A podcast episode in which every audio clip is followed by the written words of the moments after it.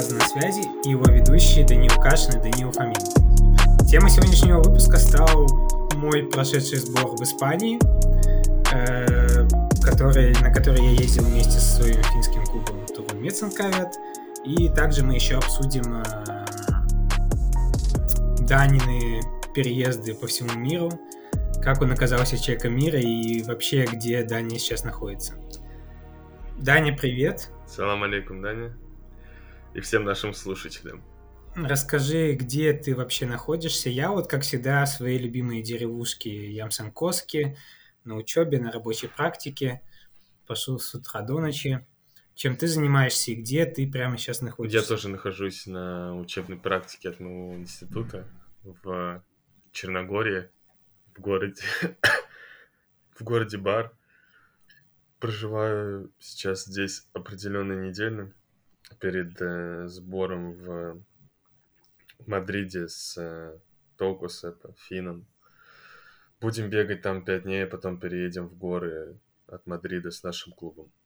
Э, нас не было на связи почти месяц. Давай немного расскажем, где мы были этот месяц и...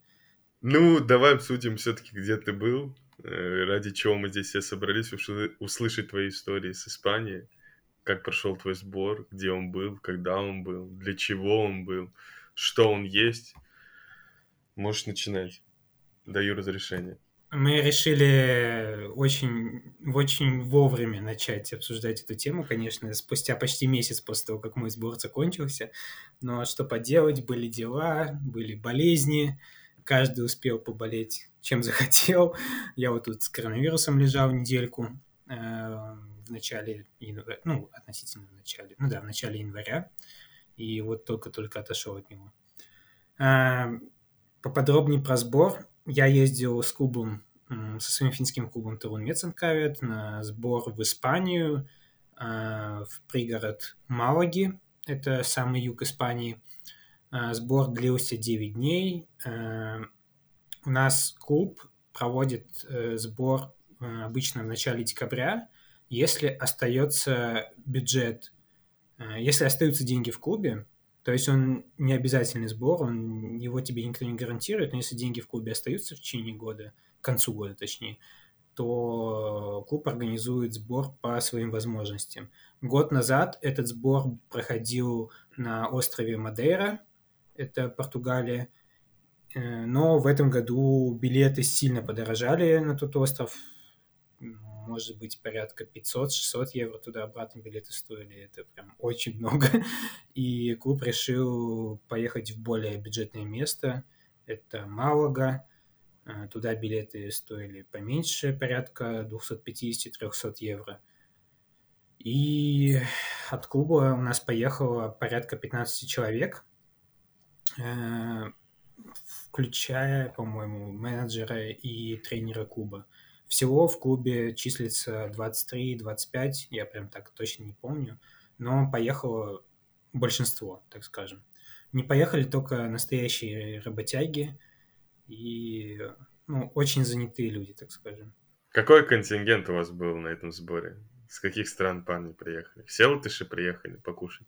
Латыши, кстати, к сожалению, не все приехали, не все мои братки были на месте, э, но да, в основном, кстати, приехала молодежь, ну, это и в какой-то степени логично. Молодежь это у нас 20-26 э, лет считается в клубе, мне кажется. Ну, я так считаю. Ну, вроде менеджер тоже так с тренером считает, что э, мы, я еще молодежь. Не знаю, сколько лет это продлится, но, по крайней мере, пока меня относят еще к этой категории. А, да, как всегда, у нас приехало много латышей, так как это примерно половина нашего клуба. А, я, честно говоря, так не скажу точное количество, которое было на этом сборе, но приехал Яник Михельс, приехал Руслан Глебов, приехал у нас в клуб вернулся Скотт Фрейзер, это легенда клуба, призер Кубка мира, британец далеких годов каких-то вообще, честно говоря, я в то время даже еще не следил за ориентированием, вот он решил не то что возобновить свою профессиональную карьеру, но решил вернуться и бегать скандинавские эстафеты. А, приехало два фина. У нас есть один фин профессионал, это сам Ухейска. И такой один, один, по-моему, чемпион мира среди ветеранов прошлого года. Это Эса Хуттунин. Кого я тебе еще не перечислил? Ну да, в основном это были латыши. А, еще у нас прибавился в Кубе один молодой фин, Аксели Виртанин. Он э, вышел из юниоров в прошлом году, то есть ему сейчас 21 год. 2002 год, Точнее, он уже в нами. 24-м ему будет 22. Да, дылда такая, метр девяносто, я не знаю, если честно, даже сколько точно. Вот, но вроде такой достаточно приятный паренек. Правда, был травмирован почти весь сезон, но надеюсь, что перспективы есть. Вот как раз-таки во вторник с ним пойду работу в манеже делать в Ювескеле. Тебя укатает в одну калитку. А, жил я жил я с Русланом э, в этот раз. Э, вообще у нас в клубе такая политика, что менеджер обычно сам распределяет, кто с кем живет, э, чтобы, ну, как я понимаю, это для того, чтобы не было такого, что все живут каждый раз, ну, там, грубо говоря, у- друзья с друзьями, лучшие друзья с друзьями, ну, те, кто общаются э, лучше друг с другом. И вот для такого как бы team спирита, чтобы э, все между собой общались, обычно нас мешают вообще э, налево и направо. И я редко, когда попадаю с кем-то, так скажем, из реальных братков своих на проживание, но здесь решили э, не перемешивать, и все заселялись. Ну, в основном, правда, все заселялись, кто как приезжал. Просто так совпало, что я приезжал с Русланом, и мы жили в комнате с ним. Ну, с кайфом, чё. Респект, ребята. Ну, Я бы, мне бы хотел тебя спросить, как у вас при- вообще происходил сбор, что как было, и не знаю, кто заплатил за все, что, за что заплатил клуб, за что заплатили вы, организационная работа менеджеров, как она проходила, где проходила, с кем, во сколько, когда, были ли четкое расписание всего, потому что это декабрь. В принципе, можно еще немножечко похалтурить дома, не обязательно ехать на сбор в теплые страны. Тем более у вас было начало декабря, как я понимаю, то есть вообще самая ранняя подготовка. Ну давай начнем, Данек, с того. Слишком Да, много ну давай вопросов. начнем э, с того, кто башляет, как башляет клуб Туме. Или это, конфи- или это конфиденциальная информация? Это хороший вопрос. Сейчас я всем все расскажу, а на самом Ну, деле не образно, должен был. образно, образно, образно, не четко, просто поверхностно. Так как я знаю, что один из одногруппников ми- э, слушает наш подкаст, любая информация дойдет до менеджера. Ну, просто, просто, что там, как. Э, Нет, на самом деле, я думаю, это не конфиденциальная информация, надеюсь. Э, Именно у нас сбор на сбор не приходится, у нас нет такого, что всем политика на всех сборах одинаковая. Как я уже сказал, этот сбор э, организуется только в случае, если у клуба остаются деньги, и обычно именно на этом сборе оплачивают все, кроме перелета и питания. Питание у нас вообще ни на каких сборах не оплачивается. Питание всегда за свой счет. Но я считаю, что это, в принципе, небольшая потеря, потому что нет разницы, ты питаешься у себя дома, э, там, образно, вот я сейчас в Емсанкорске живу, или э, я питаюсь на сборах, ну, плюс-минус то на то и выходит. Ты ничего не теряешь. А перелет, да, вот именно на этом сборе, это, по-моему, единственный вообще сбор, поездка в году, где у нас перелет не оплачивается. По сути, у нас оплачиваются, получается, все карты, все, э, там, грубо говоря, машины, проживание оплачивается, ну, в общем-то, все остальное. А, Но про перелет важно добавить, что а, у нас есть э, свои бюджеты, И опять же, я не знаю, насколько это конфиденциальная информация, но есть свои бюджеты, и ты можешь из своего бюджета э, потратить деньги на, на этот перелет. То есть я, допустим, я так и сделал, и я ничего не заплатил за перелет, в принципе, так скажем. Ну, ты же говоришь, что, что это все равно, так сказать, полусбор, он, он может проводиться, если остались деньги у клуба, так что он отличается от других сборов в плане финансовой поддержки или нет? Да, да особо не отличается. То есть нет такого, что, знаешь, осталось очень мало денег, и поэтому мы оплатим вам только проживание или оплатим вам только карты. Возможно, такое когда-то было, и, как я понимаю, не всегда был этот сбор. А, но вот с того момента, как я в клубе, не считая коронавирусного года, этот сбор проводился каждый год, вроде как. И я думаю, он и будет проводиться и в следующем году, и через год. Вроде ничего плохого не предвещает. Э, количество поездок в клубе чуть-чуть сократилось за последние, там, образно, не знаю, 5-10 лет, потому что раньше наш клуб участвовал еще в норвежской эстафете Night Hawk ночной, и еще раньше мы ездили на Смоланскавлен, это эстафета в Швеции, не помню, четырех- или пятиэтапная, она проводится в конце октября, по-моему, такое как закрытие сезона.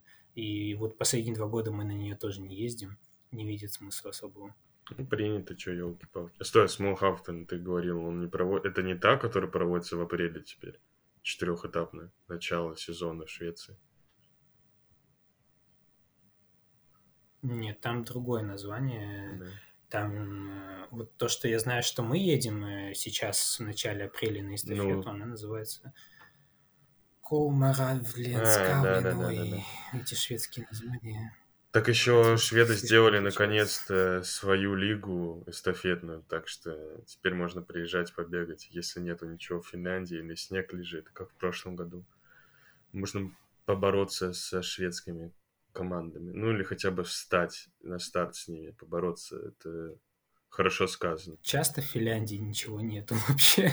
Ну да, Мне в кажется, начале апреля. Апрель, ну, май, да не знаю, начало апреля. Июня. Каждый раз снег Ну вот, да, лежит. получается, мы едем э, в Швецию.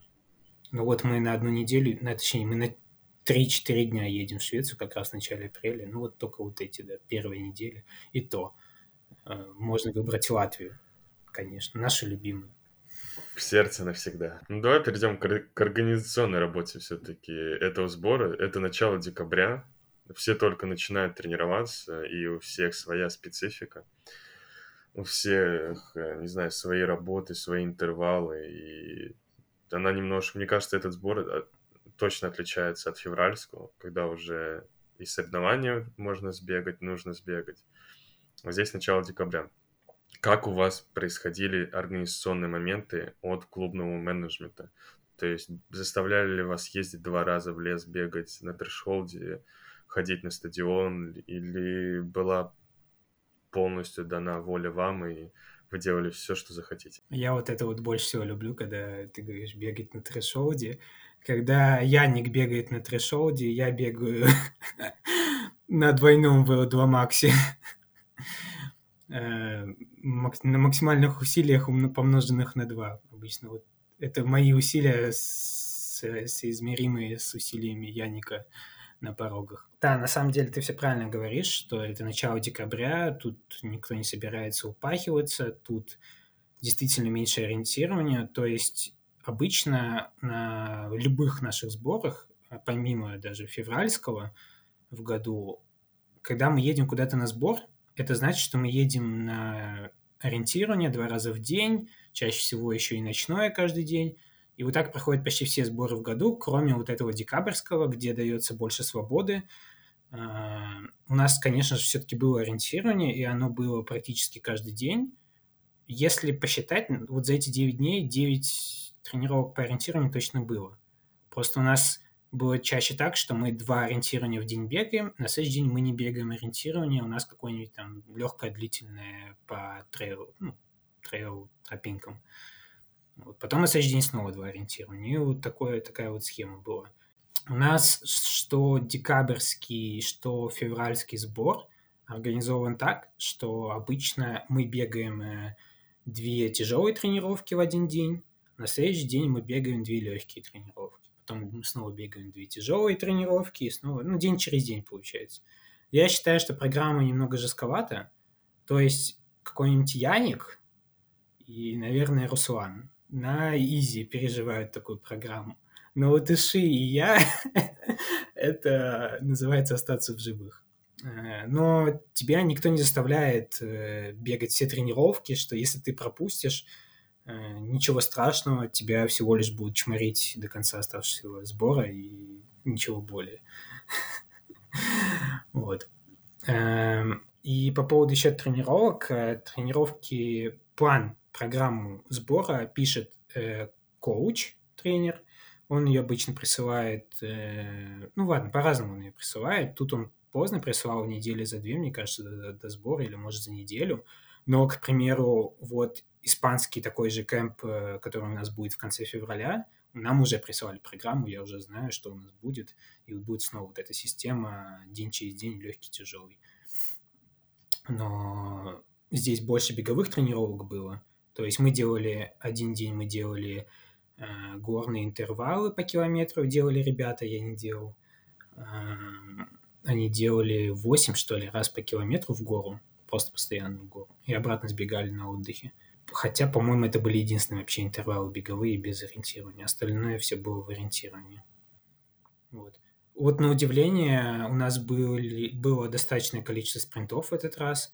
То есть Малга – это такой регион, где, возможно, самое большое количество спринтерских карт – они все достаточно качественные, и мы даже как-то в 2020 году ездили на сбор Малагу, организованный сбор был с отметкой с Артемом Поповым и Кирой Комаровым, и это был один из лучших сборов, возможно, в моей жизни вообще. Это была просто неделя спринтов с нокаутом в конце, с двумя ВРЕ-стартами.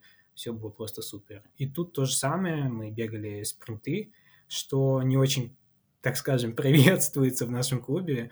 Обычно, что если ты хочешь побегать спринты, ты это делаешь не, не на сборах клуба.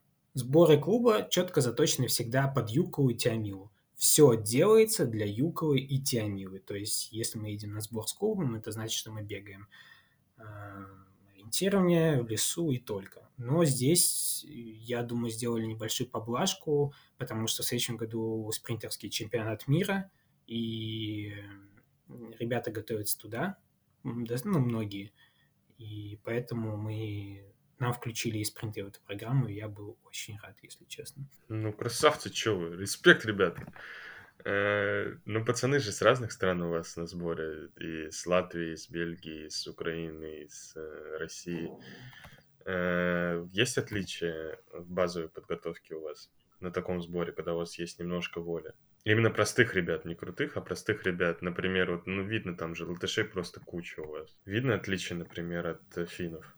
На самом деле, я немножко удивлен, что все равно многие просто следуют программу, программе и бегают все, как написано в программе. И это делают помимо не только латыши, это делают и остальные самые топовые спортсмены, тот же там Руслан или Яник, все соблюдали программу, и Яник единственное, чем отличается, отличается от всех, это тем, что мы разминаемся там 10-15 минут обычно, делаем, допустим, лесные интервалы, делаем какую-то тренировку, ну и заминаемся 5-10 минут. Иногда можем не заминаться. Яник обычно отличается тем, что он еще сверху 5 километров легкого бега накидывает, то есть он может разминаться там, не знаю, 25-30 минут или заминаться те же там 20 минут. Потому что у Яника большой объем беговой, и вот что бы то ни было, он всегда его доберет. Есть ли смысл?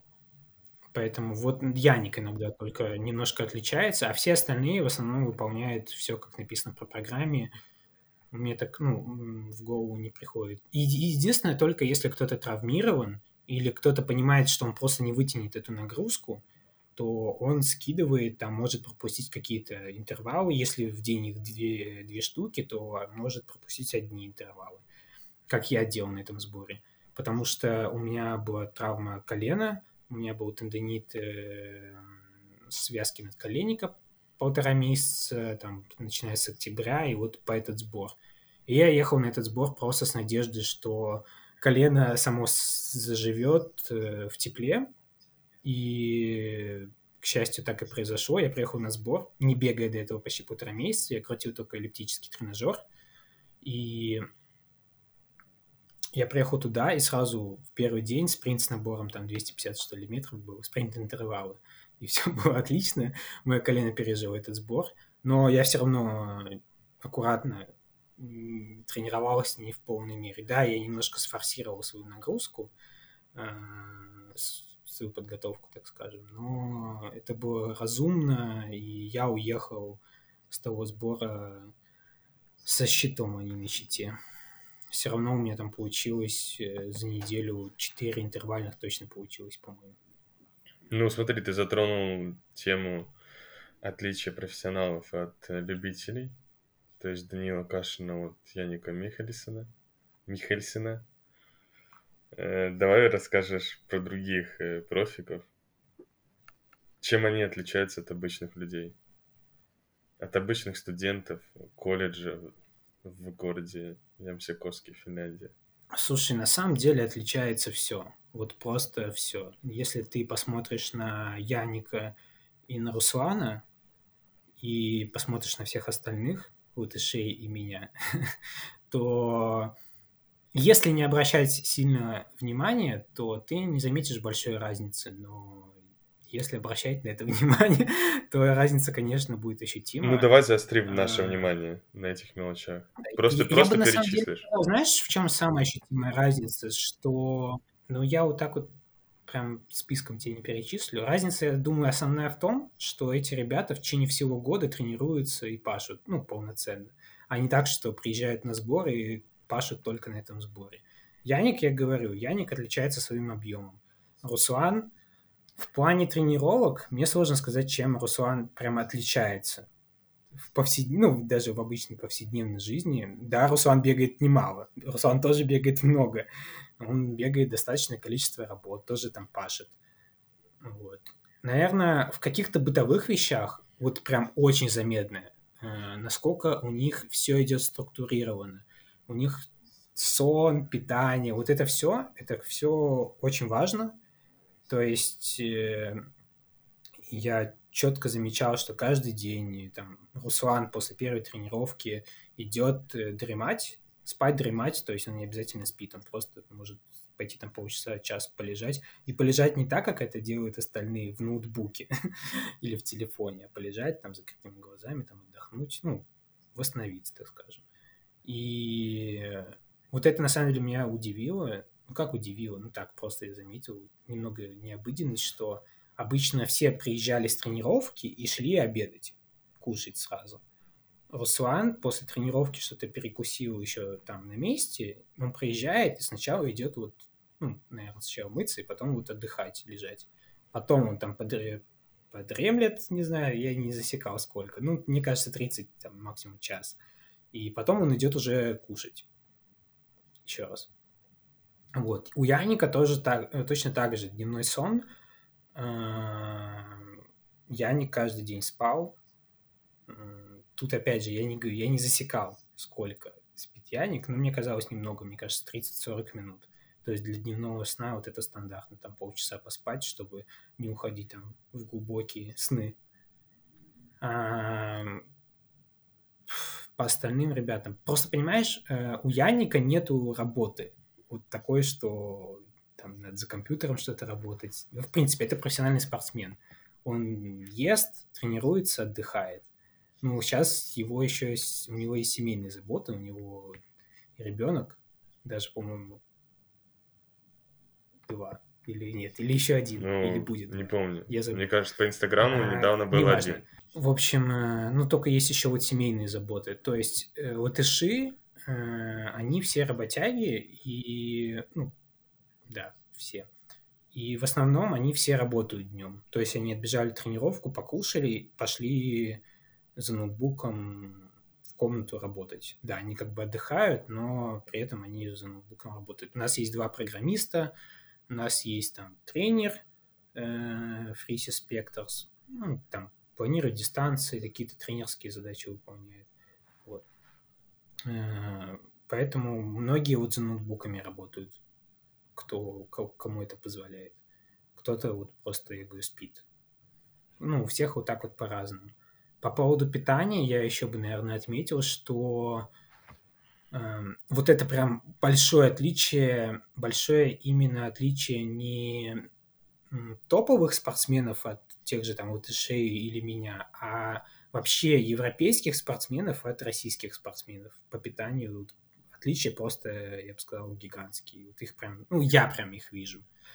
А, чтобы наш организм восстанавливался на таких тяжелых сборах, нужно потреблять много белка.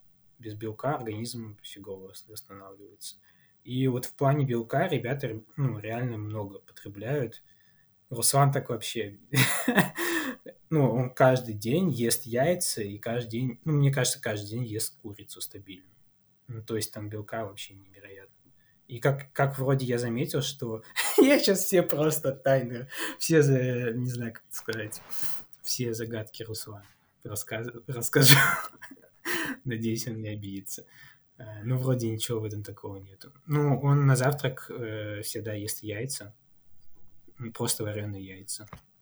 Э, ну, помимо, не только яйца, он, есть какой-то еще, наверное, завтрак. То есть там может быть каша вот, чаще всего у него.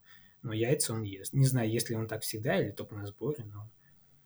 Просто я вот я говорю, я именно заметил, сколько э, народ белка ест, в принципе. И латыши, и Яник, и Руслан.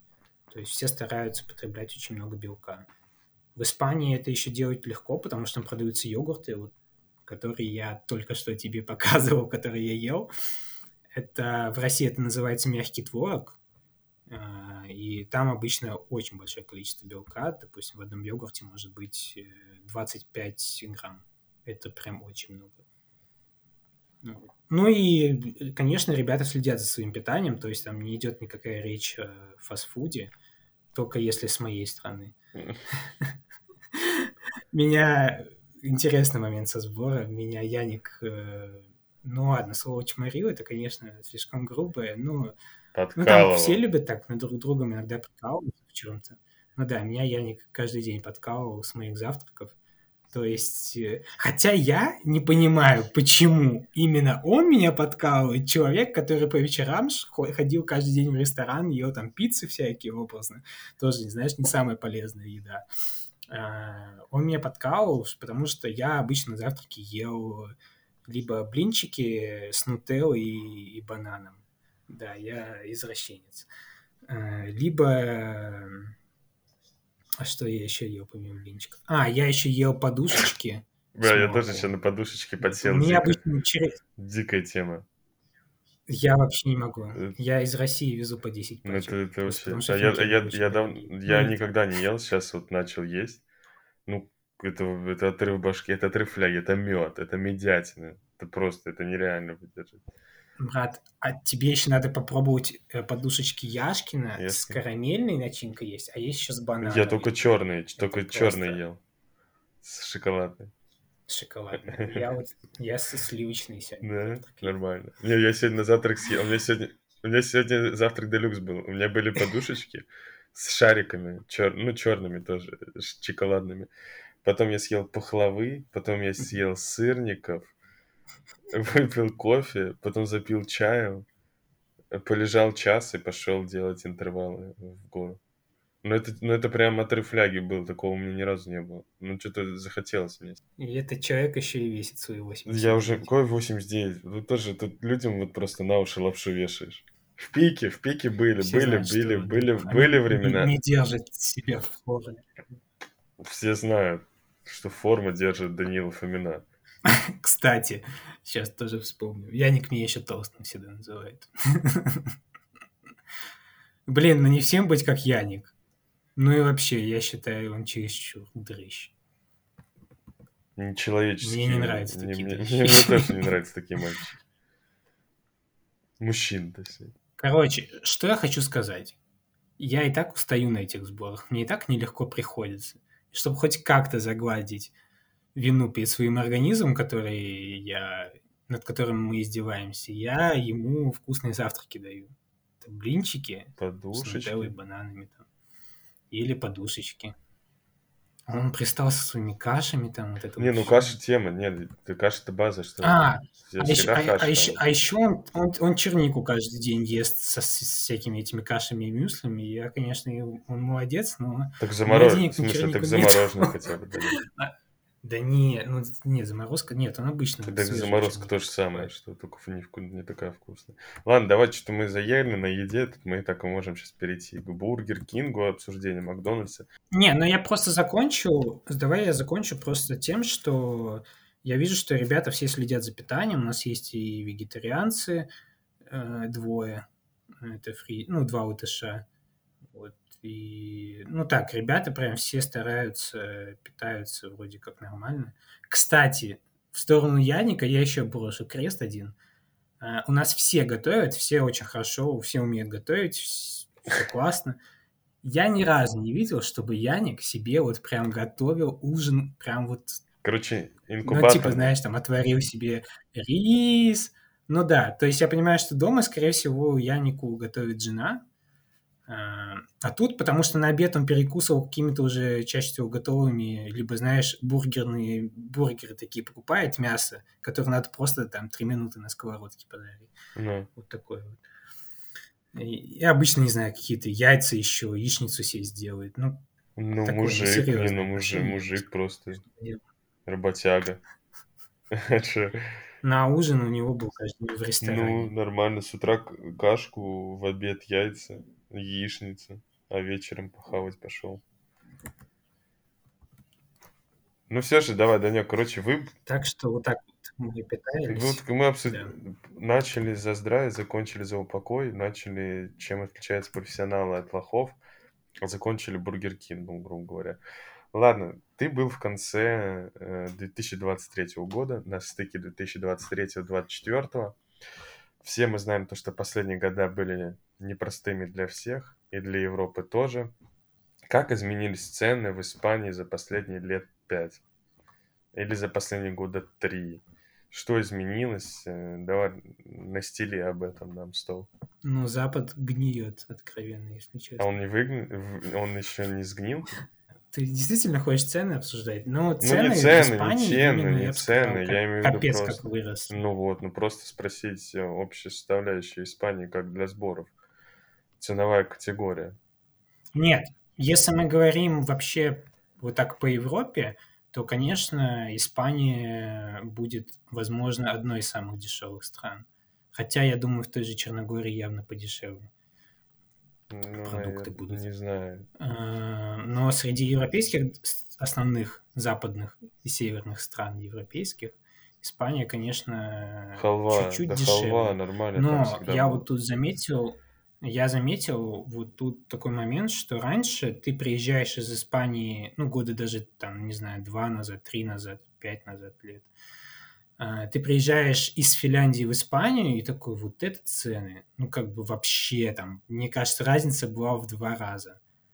И прям ощутимо все было дешевле, фрукты, овощи, все дешевле. Сейчас цены на продукты Финляндии я вообще знаю наизусть все, конечно же. Вот. И я приезжаю в Испанию, и цены вообще не отличаются. Конечно, как сказал мой менеджер, э, что что такое, ты что такое говоришь? Ты что, не видишь, что пиво в два раза дешевле? Потому что он в основном им питается.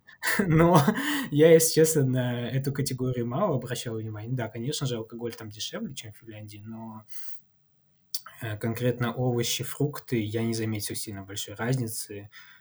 Либо такая же цена, либо вот что меня поразило вообще больше всего, это было, получается, начало-середины декабря. Испанские мандарины в Финляндии, вот я перед поездкой, я их каждую неделю ем, покупал, э, фи- испанские мандарины в Финляндии стоили образно 90 рублей. Ну, там, Да какой евро. рублей? Да, е- давай в евро, какие рубли А забыли. испанские мандарины Да, да, давай в евро, хорошо. Еврик. Стоил в районе еврика Что халя, халява А в Испании в испанские Черногории дороже. стоили 2 евро. 2. Да это евро, не, это у Почему вас в Финляндии сбой. в Финляндии? Да все отлично у нас в Финляндии. Да Ну, субсидируют короче, его, просто я бы сказал, что цены в Испании на продукты плюс-минус уравнялись с Финляндией, что, конечно, грустно. Ну, То есть, так- понятное дело, что жилье, сам сбор, все остальное, кроме питания, в Испании все остальное очень дешевое. Аренда машины все так же дешевая, самая возможно, также дешевая 15 в евро? Да я не арендовал, меня возят. А, так вот. Ну, я знаю, что просто все так же дешевое. И проживание тоже. Кстати, вот цены на проживание, я могу сказать, что за 9 дней у нас клуб снимал дом двухэтажный. Мы все 15 человек в этом доме поместились. Единственная проблема была одна кухня на 15 человек. Это Это очень трэш, неприятно, если честно. ужас. И это трэш. Ну, знаю, Яника Михлис И в уже на итоге 14. клуб заплатил... Ну, менеджер с тренером тоже не... Ну, 12, нифига, тогда вообще нормально Так что да. Короче, стоимость дома за 9 дней 3000 евро. На сколько человек? Умножайте на 100 и получаете Ну, на 100 не- нельзя умножать, надо умножать на евро. на... на чет- 15. Ну, давайте 15 человек. Я вот точно не помню, сколько нас было, но человек 15, допустим. Может быть, 14. Ну, во-первых, не на 100, а на М. 96 уже как бы. Я... 25, короче, 25 евро за человека выходило проживание, помню, считали. Это нормальная цена. Не обычно. знаю, для чего считали, но для чего-то считали. Но мы за Чтобы- него не платим. Чтобы в подкасте Это рассказывать. Ну, слушай, тогда в чем прикол Испании? Почему не Португалия, не Италия, например, или не Южная Франция? И еще, кстати, почему так мало ездят в Италию э, на зимние сборы, когда там так же дешево, э, такие же прекрасные карты, леса на юге нормальные. Я забыл, как называется. Посередине Италии, на востоке страны, национальный парк, где проходил в этом году чемпионат мира среди ветеранов. Вообще лес просто шикарный, там не лежит снег. Почему туда не ездим? Почему ездим по Малагам, Аликанте? Что там, Барбаты? Что еще накинуть? Мадрид. Барселона не, не ездим. Ну почему да нет? Слушай, мне кажется, я уже где-то рассказывал такой момент, что финны, финны очень сконцентрированы на Испании. Они ее оккупировали, мне кажется, уже почти. Ну, юг-то да, там И деревни ты есть переубедишь. Там я три года пытаюсь. Даже я три года пытаюсь в самой Испании убедить менеджера поехать в другую локацию, в Мадрид. Потому что в Мадриде очень крутые карты. Так и там и спринты крутые. тем, что там холоднее, потому что там ну, чуть горы, и там похолоднее. То есть мы в Аликанте, в Малаге сидим там плюс 20 почти всю зиму.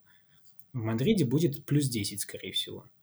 Ну, по-разному. Ну, в горы еще, слушай, там в горах-то еще похолоднее. менеджер говорит, мне, мне, мне твои плюс, плюс 10 вообще не нужны, поэтому мы едем на берег.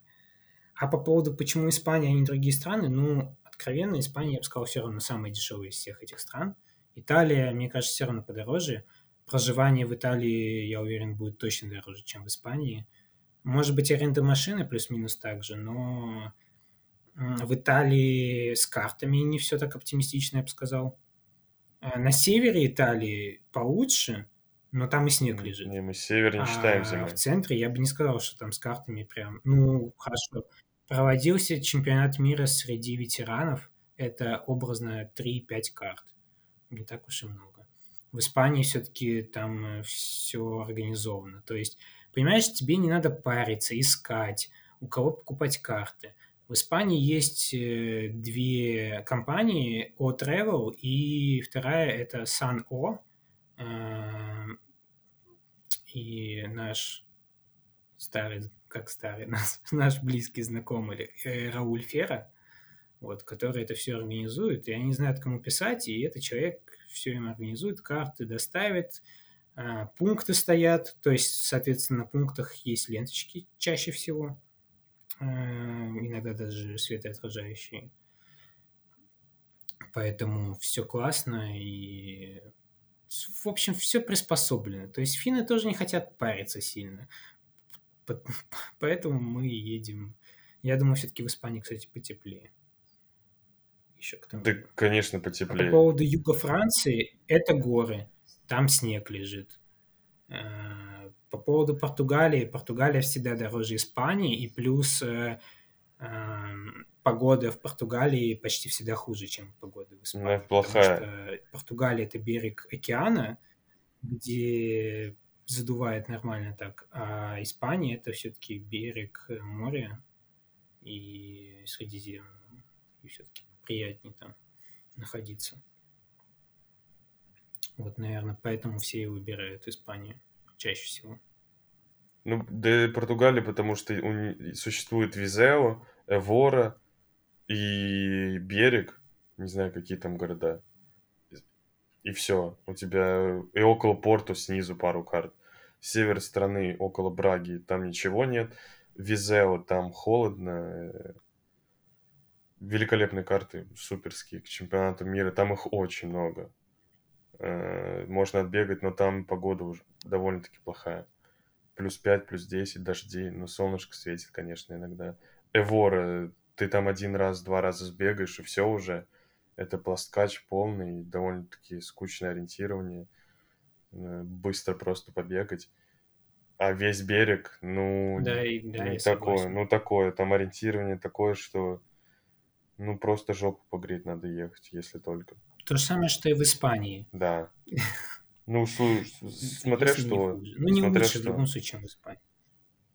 Ну, грех жаловаться, нормально, шикарно. Я, кстати, сейчас еще вспомнил, когда тебе сказал, что в Испании на пунктах стояли, ну, есть ленточки, я вспомнил, что важно еще сказать, что у нас на сборе, вот сейчас в Малаге как раз-таки этих ленточек не было, и на все карты тренер с менеджером ездили заранее, либо в этот день заранее, либо за день э, до тренировки по ориентированию. Они туда выезжали, вешали призмочки, и у нас на всех тренировках, на всех, по-моему, до единых тренировках стоят пункты. Это очень приятный момент, потому что ты всегда знаешь, когда ты в точке, и особенно если ты бегаешь интервалы, это прям, я считаю, точно повышает уровень и качество твоей тренировки, что тебе не надо искаться в точке ты или не в точке. Ты точно увидишь призму, и все, ты, ты на пункте. А после тренировки чаще всего мы совместными усилиями снимали. Совместное усилие выглядит так, что Руслан, у которого просто бесконечное количество энергии, бесконечное количество сил, он выиграл там 5 из 5 интервалов, и он идет собирать, конечно же, дальние пункты. А, Яник, которому тоже надо набегать объем, тоже идет собирать какие-нибудь дальние пункты, а вот Иши и я на все, что осталось поближе. Но, к слову, мне тоже иногда достаются дальние пункты. Так было в Испании в прошлом году. Я один, один раз? И мне тренер сказал идти дальние пункты. Ну, у меня мозолька, пожалуйста. Он сказал нет. Злой. Лошара. Ладно, он очень добрый. Так и надо эксплуатировать себя. В 7 километрах от меня. Раз вы были там на протяжении 9 дней, э, делали вы какие-то тесты, либо забеги общие именно на, на показуху, потому что в Туме есть такая тема, что на сборах, либо перед крупными эстафетами вы любите между собой пободаться прям жестко. Э, до упада, можно сказать. Было ли в этот раз что-то наподобие? Что-то ты придумываешь, мне кажется. Ладно, нет, на самом деле у нас действительно проходит иногда два раза в год так называемый резерв-тест. Это когда ты бежишь... Э, обычно петля в районе трех километров. Ты бежишь ну, такую петлю три километра на время. Ну, ориентирование, соответственно. И потом ты отдыхаешь не помню сколько, ну 5-10 минут, мне кажется, и может 15. И бежишь второй раз эту же петлю, и ты выясняешь, э, сколько у тебя проигрыш в ориентировании. Потому что когда ты бежишь второй раз, ты уже бежишь все по памяти. Тебе карта не особо нужна. Ты просто шарашишь эту дистанцию, 3 километра изо всех сил, и все помнишь. А первый раз ты тратишь еще время на ориентирование. Соответственно, если ты первый раз бежал, к примеру, ну, там, минут 18, второй раз ты можешь пробежать за 16 минут, и ты знаешь, что вот ты 2 минуты теряешь а, на ориентирование. У кого-то происходит так, что, ну, в общем, на таких тестах у всех по-разному. У кого-то может быть разница в 3 минуты, у кого-то в 2, у кого-то в минуту, а кто-то вообще может пробежать, я не знаю, с разницей в 30 секунд. Правда, я в этот тест не то чтобы слабо верю, но мне не очень нравится момент, что я бегу первый раз в полную силу, упарываюсь, отдаюсь на 200%, а потом мне говорят, беги второй раз. Но на второй раз у меня уже нет столько сил, но я просто слабенький, это факт. Но второй раз уже не бежится так легко в любом случае, поэтому тут есть погрешности в этом тесте. Но на этом сборе у нас не было никаких тестов, никаких проверок. У нас были просто интервалы э, там, с общего старта. Э, в основном гандикап был даже один. Я пятый был на нем. Неплохо для человека, который не бегал до этого столько. А, но да, никаких тестов не было, потому что, как ты уже говорил, это базовый сбор, первый там, начало подготовки, и упарываться тут никому не надо. Это было сказано тренером перед сбором, что, ребята, делаем все аккуратненько, тренируемся в меру. Правда, не всегда это нас останавливает. Но вот на февральском сборе там всегда происходит что-то жесткое.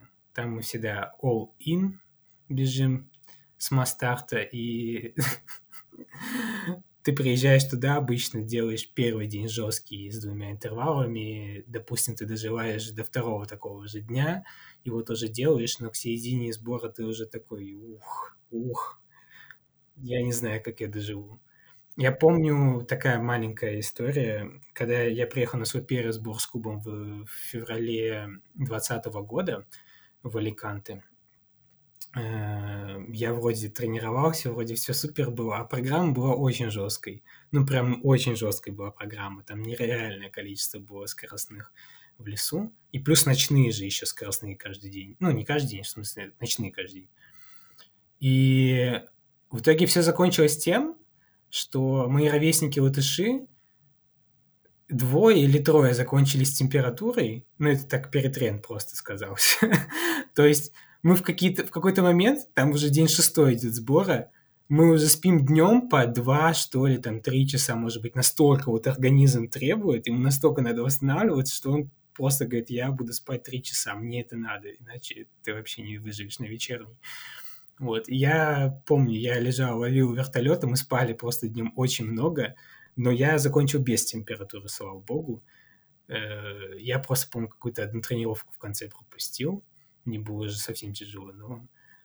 Но я не приветствую, если честно, вот такую методику, когда ты на сборах э, выживаешь. Конечно же, топовые спортсмены, как Руслан, там, Яник и некоторые другие, они, для них это более мягко.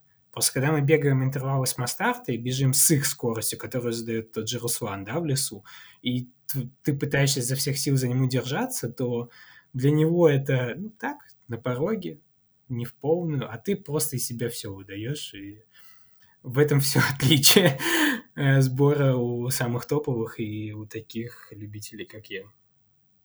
Да, я немного отклонился от тестов. Но я про них все сказал, что хотел. Ну, вот так ты много говорил про свой клуб, Туми, Туми, Туми.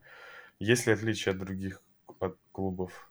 Вот, например, от Туса, от Эссу, от Хессу, э, от Тампере Пюрента. В чем вы хороши, может быть? Я от клуба длительный. Ну, я скажу так, что Тумы до клуба длительный еще далековато, то есть длительная организация сборов просто на высшем уровне, особенно сборов на тренировке, это когда тренировка в 10 утра, но в 10.30 еще ни одного человека нету на точке. Это лучшая организация. Ладно, я преувеличиваю. Обычно опаздывает только Кири Комаров, все остальные Слава Мартыновский. приходят на этот сбор. А Батыгин Данил, когда Нет, пробка? Мы со Славой вообще... Ник... Ник... Никто никогда не видел, чтобы мы со Славой опаздывали. Начальство не опаздывает, начальство задерживается. Да, про Тумы, отличие от других клубов, э, я бы сказал, основное отличие – это вся система клуба, что у нас клуб э, заточен под мужиков на Юкову, только 25 относительно там, ну не все элитные, но 25, скажем так, элитных спортсменов и других людей в клубе просто нету. Есть менеджеры, тренер еще и боссы клуба. И, соответственно, у нас, да, у нас немного сборы, мне кажется, могут отличаться тем, что у нас нет детей, нет девушек, там, женщин. И то есть у нас количество людей на сборах меньше, чем у остальных, нет какого-то разделения там детское ориентирование или взрослое. А, основное отличие, но я тоже еще не знаю, как на самом деле у всех, прям всех сборы проводятся. Я лишь знаю, что мой клуб один из самых оплачиваемых, э, проплачиваемых э, насчет сборов, что не во всех клубах... Нет, я не говорю сейчас конкретно твой клуб, ТУС, я знаю, что тебе там тоже почти все оплачивается, все эти сборы, но я знаю очень много клубов, где люди сами платят за эти сборы, и если ты хочешь, ты платишь немаленькую сумму, особенно если клуб захотел куда-то там на Тенерифе поехать на остров. А если ты не хочешь, то ты сидишь дома. То есть такое есть в таких клубах, как Эспенсунта, допустим. Нет, там, наверное, тоже кому-то оплачивают, но, как я понимаю, почти никому. А, сочувствую. Ну, там люди работяги сами могут себе платить. Вот. Башкортостан сам проплатит. Федерация Башкортостана, я думаю, может оплатить сборы людям в Испании.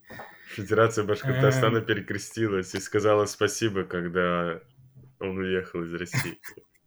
Потому что, потому что денег перестало хватать на выделение суточных.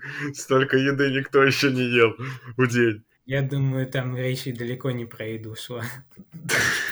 Покрепче. Ладно, мы его обязательно когда-нибудь позовем еще в подкаст. Так он не согласится. Секретный гость. Речь. У нас денег не хватит.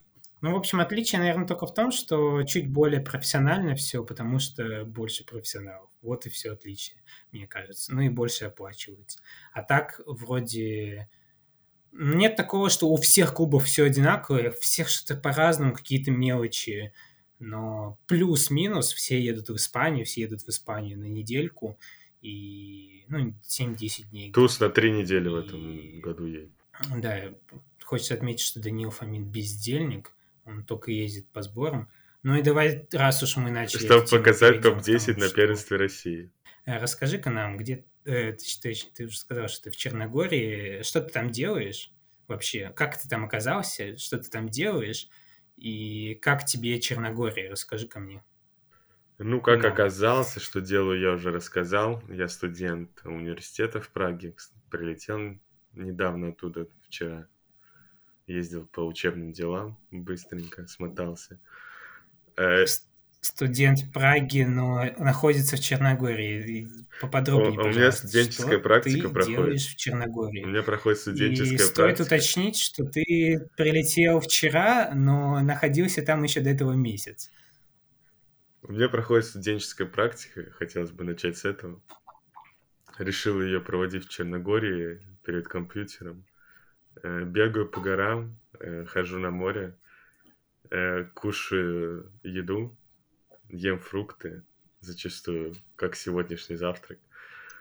Нахожусь в общине бар, это на юге Черногории, классное место. Наташа написала в комментарии в Страве сбегать на какую-то гору, так что я думаю, Наташа Гемперле тоже здесь была много лет назад, может быть.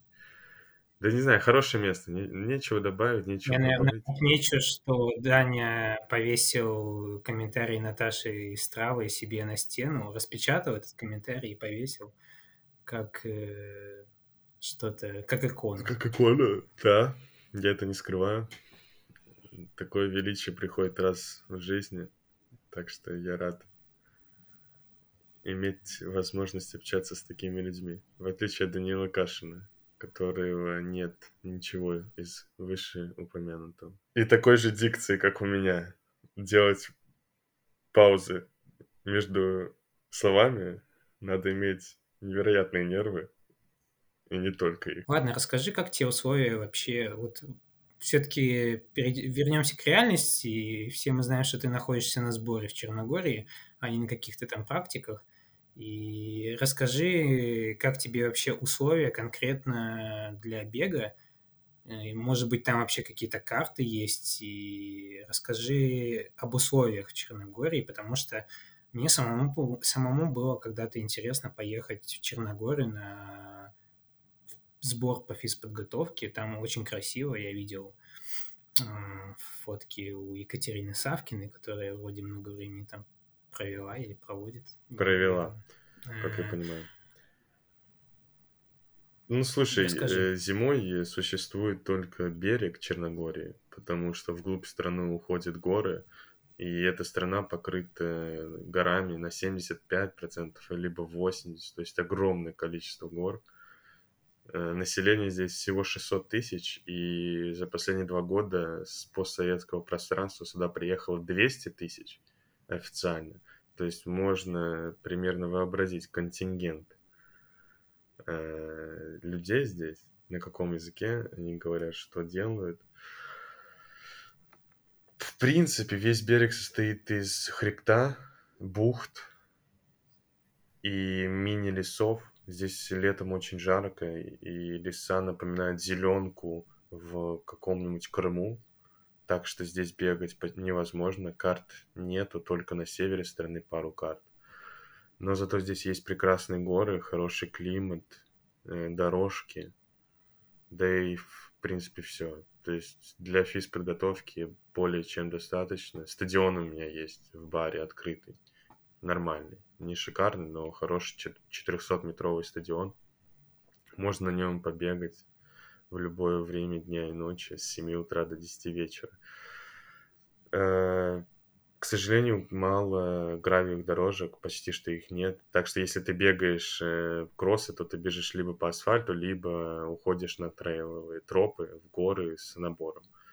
У тебя есть только два э, варианта. Либо идешь на стадион, или набережную. Набережная, как в Геленджике, годов так 2000-х. Вот. Я тогда родился, мне мама сказала, что она напоминает ей это. Набережная в Геленджике сильно изменилась с 2000-х годов? Ну, я думаю, да, она похорошела. Да вся Россия похорошела за последние годы. Ну, тут не поспоришь. Мне еще очень нравится... Особенно город, Саратов, да, Данил Кашин? Особенно Саратов похорошел. При, сами знаете, ком. Что ты хотел добавить? Я хотел добавить, что мне очень нравится название твоего города, в котором ты находишься, потому что находиться 4 недели в баре. Ну, это, это сильно. Еще, еще несколько достойно, недель. Еще несколько достойно недель. уважения, я считаю. Да, сюда трудно добраться зимой, на самом деле, еще проблема. А, трудно добраться зимой с Европы, и поэтому сюда мало кто ездит зимой. Ну, рейсов прямых нету. Летают там австрийцы какие-нибудь с э, Вены. Да и, в принципе, все там. И либо пересадочные рейсы с Белграда – ну, я сюда долетал на трех конях, на пяти ослах, э, с пересадками, просрал свой рейс в Милане, остался ночевать, потом ночевал в аэропорту в Белграде. Короче, чтобы добраться сюда, я взял пять билетов на самолет, так что прилично. Сил надо потратить, чтобы сюда добраться. А зимой это можно сделать одним рейсом в Испанию с Хельсинки за 150 евро. Зачем надо лететь в какую-то Черногорию, когда есть Испания с Хельсинки? И либо Тенерифе, когда у тебя летит прямой самолет, и через 5 часов ты там за 200 евро. За 1 миллион рублей. ну, с Россией, я думаю, да. Прилично надо будет отбашивать. Ну, 200 евро, это ты уже не в 2024 ну, году. Ну, 250. Ну, в одну сторону, слушай, в одну сторону 250 евро будет стоить. Насколько? 200-250. Да слушай, ну Харрис... 250-300. Да, ну, 250 Кто норвежцами? Норвежцами, да. 200, ну, 200, Финер это не считаем. Финер это уже не авиакомпания, это какая-то шарашкина контора, которая берет за рейс из Праги в Хельсинки 300 евро, и он, мы летим час, и самолет пустой, я не знаю, кто на них летает, для чего они вообще существуют. когда есть нормальные авиакомпании, такие как э, Air Baltic, лучшая авиакомпания Европы, по, по мнению всех людей. Ну, конечно. Если лететь в Finnair, Finnair и в Мадрид стоит 550, 550 евро Finnair Мадрид. Сейчас на февральский сбор ТУС. Ну, вы угораете, что ли? Какие 550 евро? У вас там ценообразование кто строит? Когда у тебя норвежцы летают за те же деньги, тем же классом, все то же самое делают. Ну, надеюсь, их компания скоро умрет. Вот это вырежи. А сколько ты хотел, вот, чтобы тебе черничный сок стоил? Кстати, не только черничный сок. Да, это, это важно рассказать, а, точно, что точно. Финейр, Финейр э, всегда на всех рейсах э, бесплатно своим, своим, не знаю, как Passengers, пассажирам. Своим, да, пассажирам, да, своим пассажирам дает э, черничный сок угоститься. Слушай, я вчера Или летел. Там еще что-то, по-моему. Я вчера по летел. Черничный, там еще, может, клубничный какой-то, что ли? Нет, только черничный у них. Какой клубничный? Ты тоже тут стели там. Только черничный сок, и то там от перелета больше часа. То есть, если ты меньше часа летишь в этот, как в Стокгольм, ну, в прошлом году мне не давали черничный сок уже. Я уже был возмущен этим. И после этого я как... Э, а, кстати, я добил, я, я добил, по-моему, серебряную карту, серебряную карту, и никаких плюсов нет от этого. Ну зачем вообще ими летать? Короче, бесполезная компания, вон австрияки хотя бы я шоколадки дают. Я добил, надеюсь, серебряную карту на поезд из Ямсы в Хельсинки. Там ты уже золотой. Так вот, что мы ушли от темы тяжело добираться сюда, и вообще бессмысленно, получается, сюда лететь пацанам с Скандинавии, либо там с Европы. Надо лететь русским, у которых э, нам сюда не нужна виза, и в Подгорицу, ну, в Белград летает с Москвы рейс, а с Белграда до, до Подгорицы, я не знаю сколько, час лететь. Так что через 5 часов, 6 ты уже находишься в Черногории, либо Туркишами через Анталию, либо Стамбул. Если нету визы в Европу. А так, не знаю. Слишком тяжело добираться зимой, так как мы обсуждаем это место как зимнюю спячку, а, потому что летом здесь находиться невозможно, да и бессмысленно нам. Зачем это нужно?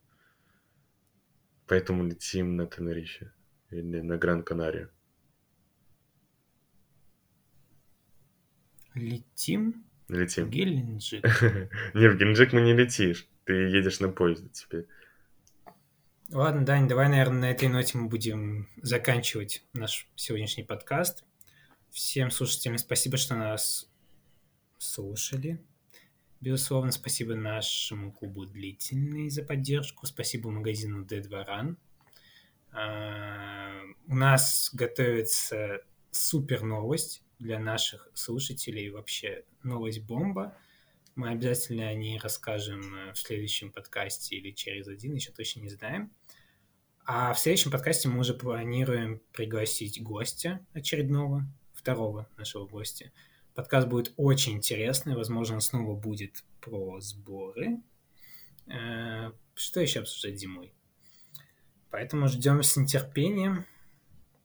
Всем спасибо. Всем пока. Всем спасибо, кто дослушал до этого момента. И хотелось бы отметить наших верных слушателей, которые прослушали прошлый подкаст. Особенно если вы это сделали полностью. Мы гордимся вами. Спасибо вам, что вы существуете. Всем любви. Мы из Greenpeace. Всем peace.